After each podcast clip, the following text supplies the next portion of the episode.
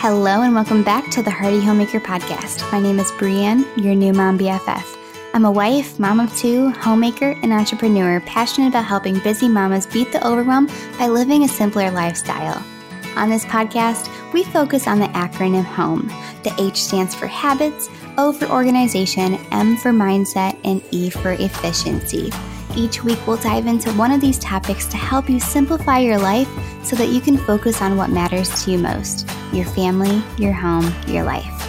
Some topics you can expect to hear on this podcast include decluttering, minimalism, faith, organization, habits, strategies for managing your home, biblical mindset, time management, slow and simple living, and so much more. In a world that glorifies busyness and hustle culture, what would it look like to live a simpler, more purposeful life without constantly feeling irritated, overwhelmed, and overstimulated? On this podcast, we will show you how. Get ready for your life to change, Mama. I'm so glad you're here. Welcome home. Howdy, homemaker. Can you believe it? It is part three of the four part decluttering series. And friends, I am just so excited that you are here today. Now, in case you are brand new here, what's up? My name is Brienne. I am the host of the Hearty Homemaker podcast, and this series is all about decluttering. Now, if you haven't already, make sure to tune into part one and part two of the decluttering series. Once you're done with this episode, I promise you won't regret it. Now, on today's today's episode, we will be talking about the number one essential mindset to have while decluttering. So, without further ado, let's go right on ahead and jump right on in. All right. So, total transparency. This mindset shift will not only change your heart posture, but is something that you can totally use outside of decluttering. So, here we go. Here's what it is. The mindset shift you need to have while decluttering is you need to ask yourself, who can this item bless? Okay. Now, this friend is a heart posture. And for some of us, it's going to come very naturally to us. Like for the givers out there who just want to give, give, give, give with no expectation in return. But for some of us, it might be even unfamiliar to us or hard for us, especially in the past if your generosity was taken advantage of.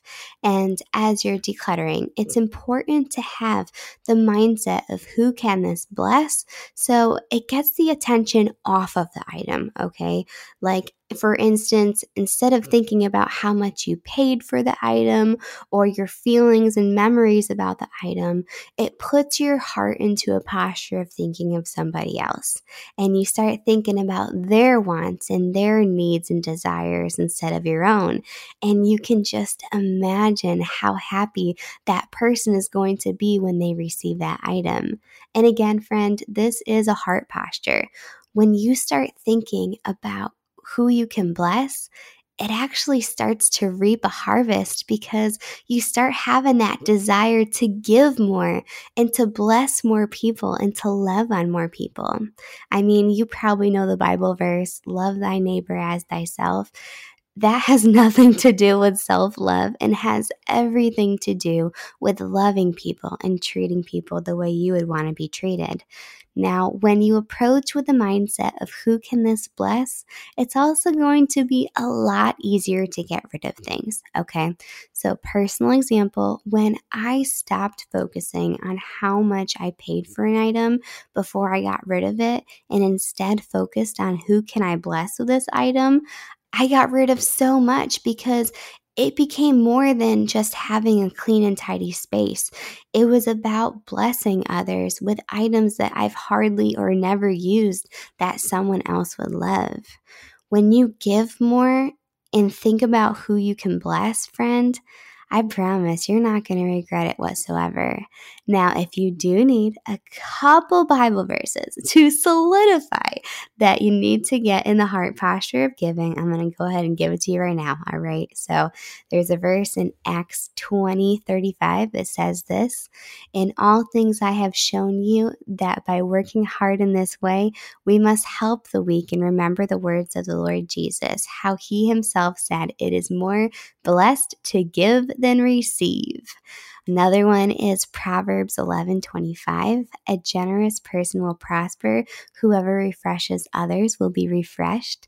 And last but not least, 2 Corinthians 9 6 says, The point is this whoever sows sparingly will also reap sparingly, and whoever sows bountifully will also reap bountifully. It is more blessed to receive, friend. And I just can't wait to see how this heart posture and how this essential mindset shift will not only change you while decluttering, but also change your life. So there you have it. That was part three of the four part decluttering series. If you haven't already, make sure to listen to part one and part two in case you missed it. And obviously, if you love this episode, make sure to share it with a friend. And here is a little sneak peek of what to expect for next week's episode. When you change your habits, you change your life. And when you start making decluttering part of your life as a habit, it changes your home environment for the better.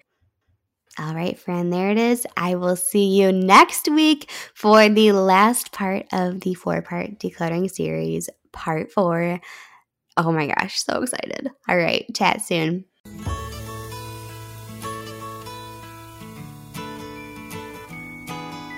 If you enjoyed this decluttering series, you are definitely going to want to check out my free checklist called the Clutter Free Checklist. This checklist helps you declutter your home room by room and is a great list to reference as you're decluttering. To grab this checklist, go to heartyhomemaker.com slash checklist or go to the link in the episode's description. Thank you again so much for listening to the podcast, and I will see you next week. Chat soon.